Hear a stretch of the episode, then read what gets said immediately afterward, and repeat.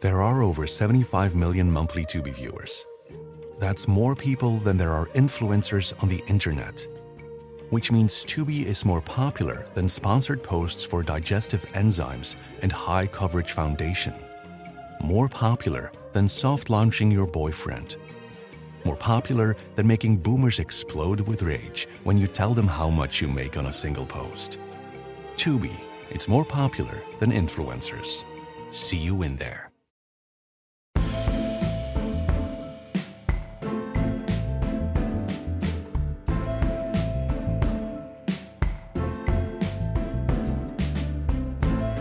Hi, welcome back to the Bench Press. I'm Jess Coleman here, as always, with my co host, Bobby Denault. Before we get started today, we just wanted to take a step back and share some personal thoughts on the tragedy that is still unfolding in Israel and the Gaza Strip. I, like everyone else, I think, have struggled with how to process my feelings about this as a Jew, as an American, as someone who was involved in advocacy around a two state solution starting all the way back in college. I'm just angry. I'm frustrated. I'm not optimistic. But I also know it's important to keep our eye on the real goal here, which is peace. That very basic idea that violence against any civilians, Israeli Palestinians, is wrong. And so, yes, we should absolutely acknowledge that the occupation is categorically and morally wrong, and that the conditions created by the Netanyahu government absolutely made the prospect for violence more likely.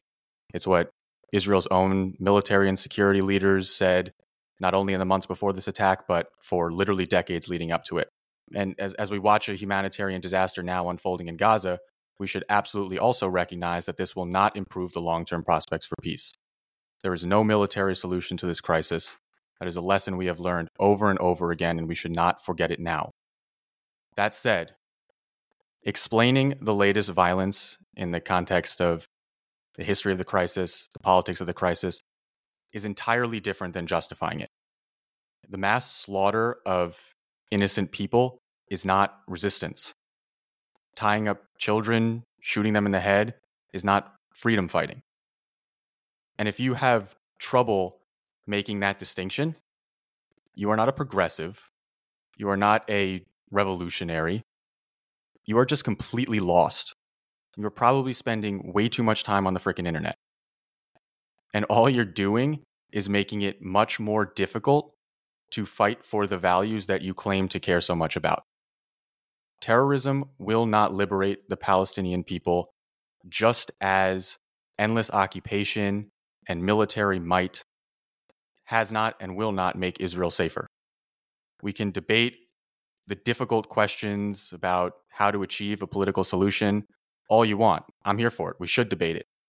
But asking for more of the same, more violence, more bigotry, more hate, regardless of which side you're on, is not going to make peace more likely.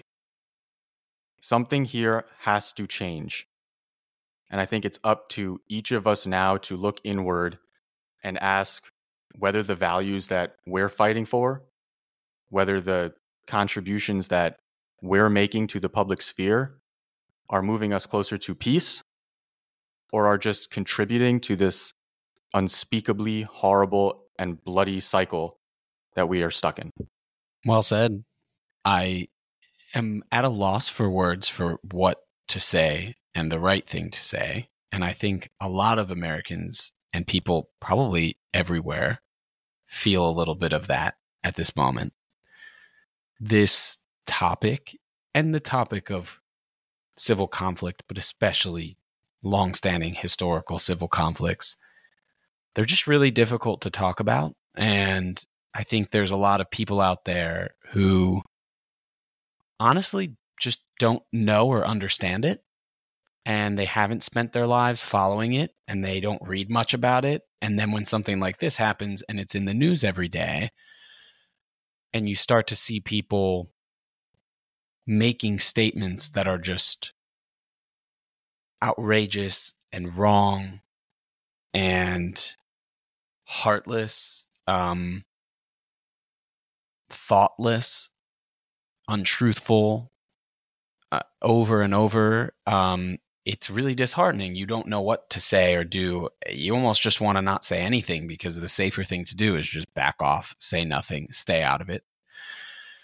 And I think that it's important people speak up and say that indiscriminate violence against innocent people is always wrong and that given the history we all learn about it's incredibly important for people around the world to stand up for Jewish people when they are targeted with that kind of indiscriminate violence. And it's not hard to say that killing innocent people, innocent women, grandparents, children, infants is just unconscionable, wrong, and not a strategy or a policy or a reaction or a resistance. It's just wrong. I we don't this isn't a foreign affairs podcast. We don't talk about foreign affairs here and it's not something we're experts on. So we're not going to sit here and parse through the history of the Israel Palestinian conflict or what's going right or what's going wrong or how this is going to unfold. But we wanted to get on and acknowledge to people that the discourse that's happening across this country right now is horrible and toxic and pretty nasty in a time where we should be leading with empathy and thoughtfulness and kindness uh, because in the face of such horror it's important for human beings just on like a, an emotional fundamental level to remind each other what's good about humanity and not the worst of us. And it feels like social media especially twitter or X, whatever you want to call it, is amplifying the worst of us somewhat intentionally. Um, and it, you can feel it on the feeds. It's it's Twitter's always been a bit strange at how things land in your feed, but over the time since it was purchased by Elon Musk, it has demonstrably gotten more controversial and sort of fiery now I feel like I'm just only seeing the most devastating and angering and false sometimes information to inflame me, to make me mad, to make me post something that is outrageous or wrong or irresponsible. And just, you know, we, we, we've been texting, you know, about this. We're both having the same reaction that that's what we're seeing. I'm sure some of you out there are seeing the exact same thing. And so we just wanted to get on and sort of be able to remind people to have a discourse that's better than that and not to just play into the tropes of being so reactionary and saying really irresponsible things and cruel things and untrue things about innocent people. And that that's the thing that really in this round of violence threw me for a loop and made me feel just totally defeated and weird in a way that I never have before because you know, we know there are hateful, bigoted people out there. There always have been and there always will be. But it's the it's the people that you know the people in the Democratic Socialists of America, people part of Black Lives Matter, you know, knuckleheads in in college who you know I don't think are you know rabid anti Semites are are hateful people. I really don't, all of them.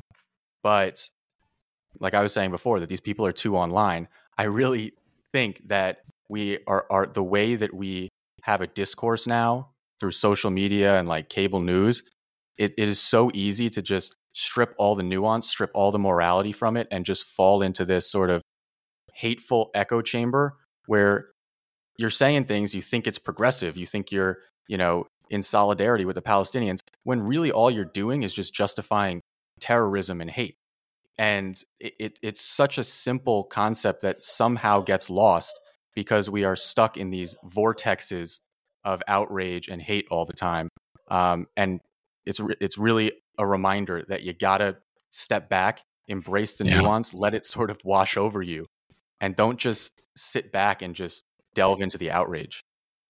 Yeah, because it's it's look, there's a reason so many people are doing it. There's something in our nature that is instinctive to indulge in that worst instinct of anger and destruction, retribution, etc.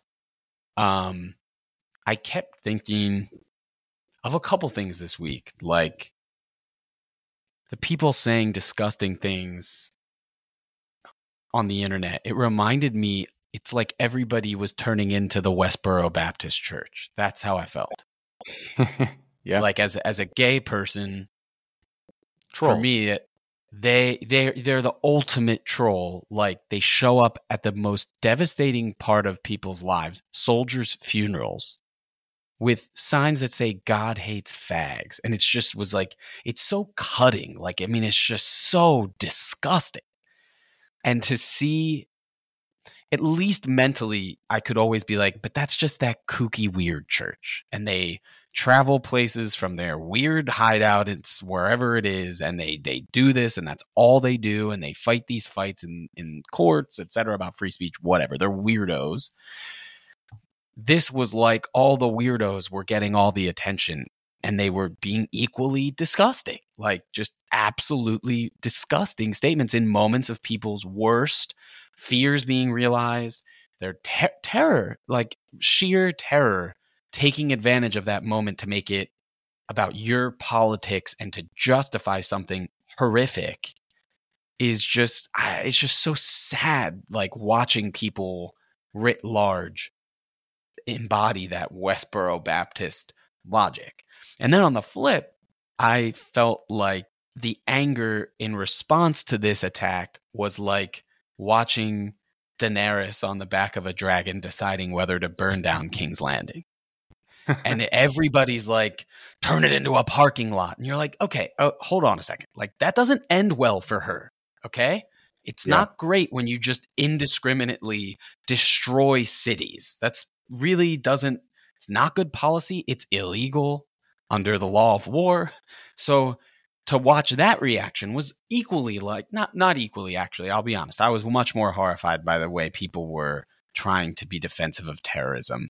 Um, than I was at that reaction because at least I can understand this stupid reaction of you know retribution and being frustrated etc a little bit more in the immediate aftermath but still it's it's bad. I mean these are not good human instincts that people are indulging in and i think these apps are just making it worse. You see other people do it and you think you should do it because it's going to get clicks and it's going to get likes and you, you want to be out there making you know sometimes the best thing to do is to to stay silent, to to resist that horrible temptation to make a dumb, ill-advised, violent statement. and and you're talking about X, and um, you know there have been reports that Hamas actually deliberately targeted X and Telegram to post these horrific videos Hmm. um, because there is no content moderation, um, Yeah. and because they are these vortexes of of hate and outrage and engagement. Um, you know, and we've we've seen these tactics. I mean, we've seen you know the Russian government kind of you know whip up people's rage on social media in order to achieve political ends. Um, this is all. I mean, it's all connected, right? It's all part of a continuum. Um, and this this age of you know information and psychological warfare, we're not immune to it, you know, and it can consume us too. And this is sort of the whole point is to sort of strip us of the nuance, strip us of our morality, and turn us into these you know impulsive, base instincts kind of people. Um, and I think we saw it this week in in in the worst possible way. Yeah, it's it's disheartening, but I think what what our job is, like as two citizens making an effort to record something that hopefully maybe a couple hundred or more people listen to sometimes is to remind people that actually like not everyone is having this conversation and other people are able to not say disgusting horrific things and and also it's okay to acknowledge like I, I'm not an expert on this. I don't know. I don't know what the good answers are. I don't know what is appropriate. There, it's it's an unfolding situation. Facts change. People's minds are probably going to change about what was or is appropriate and smart to do right now. I just, it's okay to say I don't know. It is okay to say nothing other than I support my my fellow citizens that are hurting. Like it, it's okay to not have a take here. Um, and when we're also sucked into these ecosystems that are so like encouraging us to have takes all the time, it is you forget sometimes that you you don't need to to put yourself on one side or another. You can just express solidarity with people who are hurting and in pain. Let's get into the U.S. angle a little bit more into our our wheelhouse. Um, we don't have a house, and we don't uh, have a house. We don't have a house. I mean, a week ago, uh, two weeks ago, when McCarthy went down as speaker, I mean, I not not only would I say it, I was doing it, point and laugh. Um, watching yeah, it was really fun. It was really funny until a war started, and, then now- it wasn't so funny. and now and now here we are. What's your what's your uh, what's your take on on where we stand?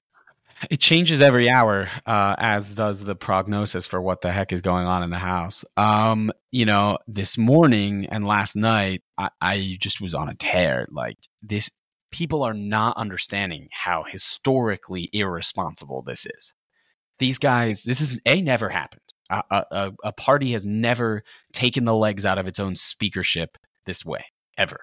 So this is a first. And think about this. This is a first. And the person really leading the charge on this being a historical first is Matt Gaetz. Okay? So we're putting the reins of history in the hands of a guy who has a DUI and basically got his job because his dad's a millionaire politician from Florida, was involved in a sex trafficking investigation not 18 months ago, uh, and was asking for a pardon from the last president related to that investigation until it luckily died down for him somehow. Um, I think that it's this party, the Republican Party, it it just doesn't exist anymore. It's not a solid party. There's basically two giant factions of it, maybe even three, of um, Mitt Romney, McCarthy type Republicans.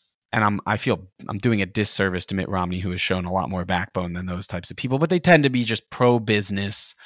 They've gotten in bed willingly with the Trump people when it suit, suit suits them, but they also have occasionally spoken up against the worst impulses of that group. Then there's the Freedom Caucus MAGA rabbits, who aren't necessarily idiots. Um, they're not ready to like ice out Kevin McCarthy of his own speakership, but they are much more rabidly MAGA people than the Mitt Romney Kevin McCarthy wing. And then you have the actual Trump cohort of like crazy people, Matt Gaetz, Lauren Boebert, uh, you know, just total crazy town. They'll do whatever to make sure that they're in the press all the time because that's the Donald Trump way and that's the Donald Trump rule.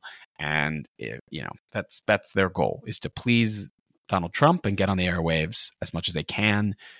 These people have very little in common on policy at this point. They just don't. So they're really not a majority. They're just lumping themselves together because they know that they'd lose the majority if they did not. Yeah. So, for those who don't know what's going on, um, just basic background: Matt Gaetz had a motion to vacate the speaker chair uh, a couple weeks ago. It feels like a year ago at this point. My God, um, Kevin McCarthy does not get enough votes because a few hardliners, Republicans, vote against him, along with all the Democrats. Um, the speaker chair is now vacant. There's no Speaker of the House, therefore the House cannot function. Um, the Republicans are currently about to hold a vote. They just nominated Steve Scalise to be the next Speaker of the House. We'll see if He won. He won thirteen more Republican votes than his competitor Jim Jordan. So Right. it's not like the Republicans are unified behind Scalise, and a lot of them are saying they are not ready to vote for him to be Speaker. Right. And so here we are now, right? I, I was saying like a week ago, we're all sort of pointing our fingers and laughing at them. And well, now you're seeing the consequences of it because, you know, you have pretty much everyone out there saying, you know, we want to pass some sort of aid package for Israel during this current tragedy. Query whether or not that's actually necessary or a good idea, but they can't. They can't. Right. And, you know, it's all fun and games when, you know, it's normal domestic policies that Republicans don't want anyway. So they'd probably prefer not to have a House. Um, but now we're in a situation where there's a crisis across the globe. And if our government wants to act, it literally can't. So, you know, this is the consequence of Republican rule. This is it. I mean, Yeah. total chaos, dysfunction. You know, the crazy thing here is Steve Scalise is is he that different from Kevin McCarthy? No, he's not. They're pretty he's, much he's, he's a lot more conservative. I mean, he he's Yeah, definitely more terms of- conservative. in terms of policy, I mean, these guys work together. They're both they were both in the Republican leadership. I mean, Kevin McCarthy was all in on impeachment, all that uh, of Biden, all that stuff. Steve Right. Scalise is not some sort of like handout to that, that that that the far right apparently was looking for, right? But Matt Gaetz is out there saying, you know, I'm honored to ha- to vote for Steve Scalise as the next Speaker of the House. Long live Yeah. Steve Scalise. And, and and like you said, it, it just goes to show this isn't a political party. This, is this, is, a- theater. This is fake. it's it's exactly it's a it's a platform to express rage. Yep. that is all it is. That's it. That, that's uh, and Matt you know, Gaetz was how- just nervous that he was about to start to get blamed for this entire debacle, which is why he Right. quickly came out for Scalise. He endorsed Jim Jordan over the weekend. I mean, he doesn't yeah care. And this was all the theatrics of proving that he could do this to Kevin McCarthy, number one. Number two, creating a, I mean, remember, it's been a, a five year month, but we were about to have a government shutdown. Mhm. And that's why this started. They were couldn't pass a budget because the the Gaetz wing of people came up with an insane idea that they want to pass basically 12 separate budget resolutions eh, over the course of the year and people were like no that's just not coherent Kevin McCarthy got a majority of Republicans to agree to a Senate resolution on a 45 day stretch where the government would stay funded as is. Democrats voted for the same thing because they're they're fine with it. And that is why Gaetz pulled this motion to vacate because Democrats supported the same thing that a majority of the Republicans in the House also supported. So now McCarthy got punished for bringing up a bill for vote that a majority of the House Republican caucus supported. And Gaetz says, well, any Democrats vote for it? Never mind. You don't even deserve to be speaker if you're going to vote for something like that. That is how, I- mean, it, the, the rhetoric, it's treating Democrats like they're the enemy, honestly. Like, really. I mean, you can't ever have a bipartisan bill ever agreed to, even by a majority of Republicans. That that makes you entitled to lose your job. Well, I mean, that's the natural consequence of uh, having no real policy goals or values. It's, They, they're just about dominance and beating Democrats. So, sure, if you, if you join with them to achieve anything, uh, then that's bad. Yeah. Because we're not actually trying to achieve policy here. We're just trying to achieve chaos and domination of the opposition. So, Yeah. Yeah. I mean, there's so many moving parts to this. Trump wanted a shutdown. Uh, you know, he, by his own admission, he thought it would maybe defund the DOJ and the DOJ might have to halt the prosecutions of him or something. I, I, I read competing theories on whether that actually would matter. Most of them say that's not how it works and they would go forward as planned. But I, mean, I don't know. Maybe maybe there's some courthouse funding that would get tied up and create issues. Who knows? Um, but Trump was pro shutdown. I mean, Trump wanted the shutdown and was talking to Republicans and telling them to vote for a shutdown. And I fully believe Gaetz punished McCarthy for, on Trump's behalf. Like he didn't get his shutdown that he wanted. Weirdly, this is a private citizen somehow controlling the shutdown of the US government. Query whether that's obstruction of justice if you have intent to delay your own prosecutions. Um, but it's just such a strange, bizarre. These guys do not think ahead at all. It's just whatever's in the immediate interests of Donald Trump and the eight or nine people closest to him. And that's how they thought here. And then suddenly this conflict emerges in the Middle East, and we don't have a speaker. We're headed toward another shutdown because they only got 45 days of funding out of that agreed upon bill. So, November, I think it's like November 15th or somewhere in the middle of November, we run out of money again, and we're going to be right where we were before. I, I, I, this is crazy town, and it's crazy town every four weeks by design. This isn't just, oh my God, there's so many events happening all at once. These are choices that Republicans are regularly making to make the country insane. it really makes you think, doesn't it? Yeah. you know it it if there's there's no silver lining uh, in all this and the, the crisis um, occurring across the globe but it really does put things in perspective, right? It really puts things in perspective. And somehow throughout history, the political right has sort of benefited from this law and order stance of, you know, in, in, in a crisis, you really want us in charge, right? Like yeah. you might agree with them on abortion and what whatnot, but if there's a real crisis, you want us in charge. We're the strong ones. Right. Well, there's a crisis now. There is a crisis ongoing uh, between Russia and Ukraine. And they Where are they? You know? Where not only where are they, um, but they've steamrolled our capability to do anything yeah. as a country literally i mean they are literally have their heel on the neck of the us government right now it's so out of control and the rhetoric that comes out of their mouths is just so self-serving and insane when you are dealing with republicans arguing against funding for ukraine is fending off mm-hmm. one of our biggest geopolitical adversaries russia from an invasion that they did not ask for or want and you are saying as a republican the party that is responsible for two wars in Afghanistan and Iraq in 2000, less than a decade ago, two, two decades ago, that your response now is we're done funding foreign wars. I heard that come out of more Republicans' mouths about this Ukraine issue. It is insane. Uh, do you think we mm-hmm. forget that you are responsible for the disastrous foreign wars of the 21st century and this is not those. This is not us spending a trillion dollars in the Middle East on Iraq or Afghanistan. This is a, a geopolitical adversary, a superpower with nuclear capabilities invading our ally. It's a completely different equation. I, I it's just so dumb.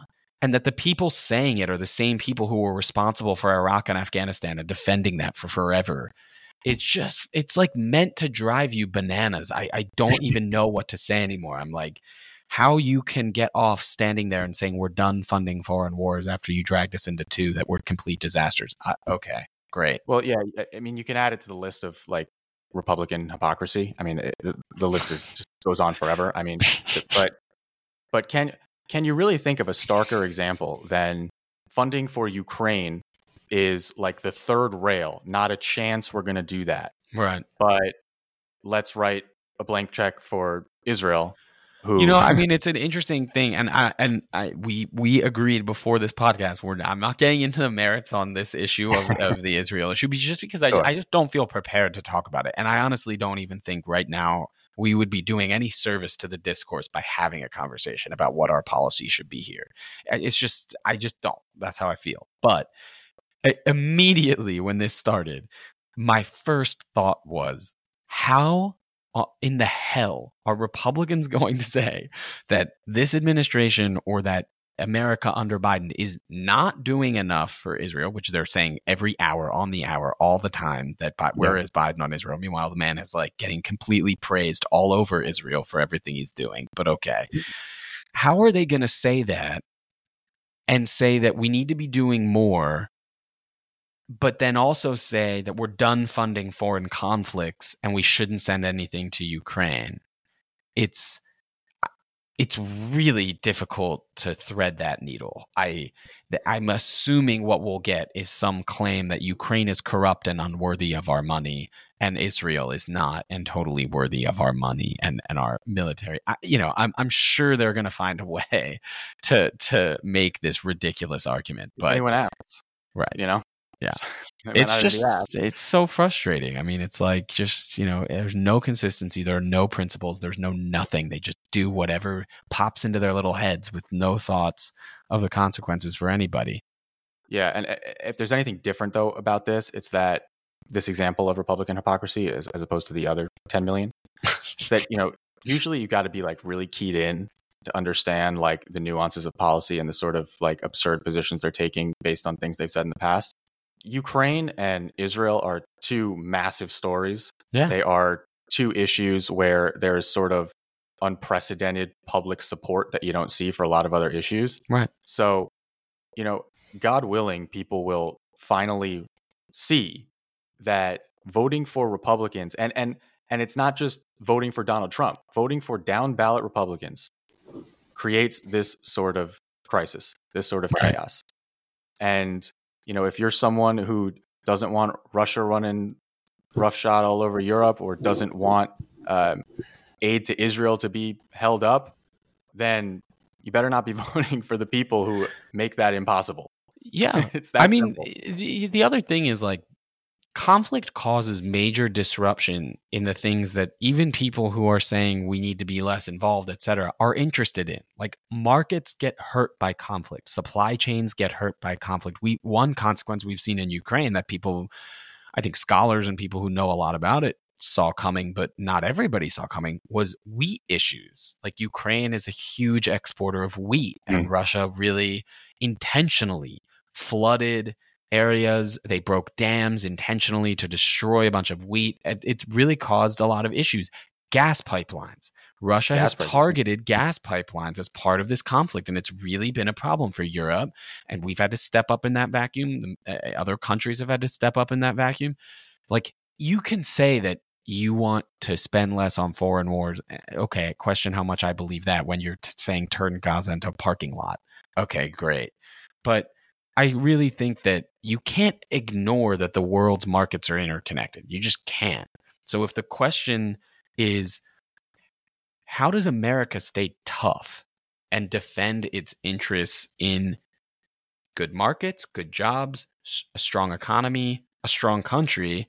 The answer cannot just be we leave everybody we've built long relationships with and have an intertwined economic interest with high and dry because we're just done paying for things. Like what no, uh, we get a lot of benefit out of these relationships number 1. And number 2, and this is like a little bit more nuanced and and a little bit harder maybe for people who don't follow these things like deeply to understand. The the things going on in Ukraine and the things happening around Israel right now, they're not disconnected. Okay? Like I'm not sitting here saying that there's ironclad proof of involvement of greater powers and what happened in Israel in the last week or two weeks. But you can bet that regional actors all over the world are deeply intertwined in in the uh, conflict affairs like this. And Hamas has been propped up by Iran, which has been defended and propped up by Russia for quite some time. And these are deep, long relationships that they have. It's you cannot ignore that context and the fact that Russia is also involved in Ukraine when you consider like both Israel and Ukraine are allies of ours. These things may not be a, a perfect tie, but they are enmeshed in each other like everything in the world. And so to sit and say, "Oh, I really want there to be aid going to Israel, but none for Ukraine because I don't like Ukraine." Well, it doesn't really make a lot of sense. It's all really enmeshed together. Um, you know, it doesn't make sense to support one ally on this kind of thing and not another. And another reason that you shouldn't just drop in when there's a crisis to give your hot take because these things happen within a very complex right. history and context and geopolitics, and it's right. never um, as simple as well. Let's just level Gaza and right. we'll uproot Hamas, right? You know, or right. or it's it's not as simple as you know. Let's have some terrorist attack on Israel and a two state solution is going to happen. Right. Um, like, right. This isn't, these aren't solutions. I mean, these aren't solutions. And you can't just drop in, you know, after a week of videos on the internet and, and start saying things that are like it's just look, you can, but be prepared for the consequences of embarrassing yourself. Yeah, and uh, and history will judge you. I mean, history look at history will judge you. Look at all the people who you know supported the Iraq War, and the, the things that they said back then are still coming back to haunt them. But still, somehow, like you were saying before, probably my favorite hot takes coming out out of this are like the comparisons to 9/11. This is Israel's 9/11, uh, and saying you know no one said to the US to de escalate or have a ceasefire after 9 11. We shouldn't say it to Israel. And it's like, did, did we forget the US response to 9 11 is infamously horrible and something that we should. It's it like, is amazing. What are we doing? Yeah. I mean, I keep, I just kept coming back to this Game of Thrones idea where I'm like, this didn't end well for her. Like you guys are all acting like this, like just burn it all down. And it's like, okay, but that we just all watched a show on TV where someone did exactly this and it doesn't mm-hmm. go well for them. And everyone thought of her as crazy at the end. Like that's mm-hmm. not the right way to approach any situation with anger and violence. Like I'm not advocating a particular policy response here. I'm just saying mo- monitor your words that are coming out of your mouth. You sound like an 11 year old when you say turn something into a parking lot. It just it just betrays a lot of ignorance and it doesn't need to be said. Well, Nobody yeah, needs to hear you say that. No one. To bring it full circle back to when we were we were talking about the influence of social media here and everything. That tear it all down mentality that so many people have have come around to unfortunately. Like that is what all of these bad actors want us to think. it's their dream that come is, true. that is the whole point of this information psychological warfare. I mean the the whole trump mentality was tear it all down politically. Yeah i mean you go back to like isis and al-qaeda their mentality was to just create utter warfare and chaos and a complete power vacuum throughout the Middle East that they could exploit. Hamas wants everyone to believe that we should just tear everything down. That will only empower, you know, the leaders of Hamas off in Qatar in their mansions. That's what they want us to believe. That is why they engage in this sort of warfare because they are trying, whether it's politics, whether it's terrorism, bad actors are trying to convince you that nothing matters yeah. and that you are in a zero sum fight for your life against your enemies. Yeah. But that has never been how it's worked throughout history. No. And it's not going to change now. There's way more of people like me and Jess, and you, hopefully, if you're listening, who are having normal conversations and are not filled with violent rage and wish for people to be dying in missile explosions or terrorist shootings. Um, there are people out there who share your feelings that that what we're seeing in social media and on the news feels endlessly bad and perhaps needlessly so. There are bad things out in the world. This week has been a horrific example of, of that. But it is essential you remind yourself of the good things when you are faced with a litany of bad things, because if you let yourself be governed by just the bad, you're going to be driven to bad decision making yourself. And the world isn't actually this full of just bad takes and bad people and angry people and people saying horrifically insensitive comments in the wake of a terrorist attack. It's also full of people expressing solidarity and expressing heartfelt grief who are absolutely grief stricken with you, alongside of you at the things you're seeing, and they're horrified. And there's a certain feeling of helplessness that comes with that. But the the the thing we all need to do is step back and remind ourselves that there's more of us than we are seeing of the very frustrating worst of us on the internet. Well, on that note, um, we will leave you and we wish you all the best sorting through this absolute mess. We hope to be with you again next time with uh, some happier topics, although I'm not sure we ever have really happy topics on this pod, but we look forward to seeing you next time. Thanks again for joining us.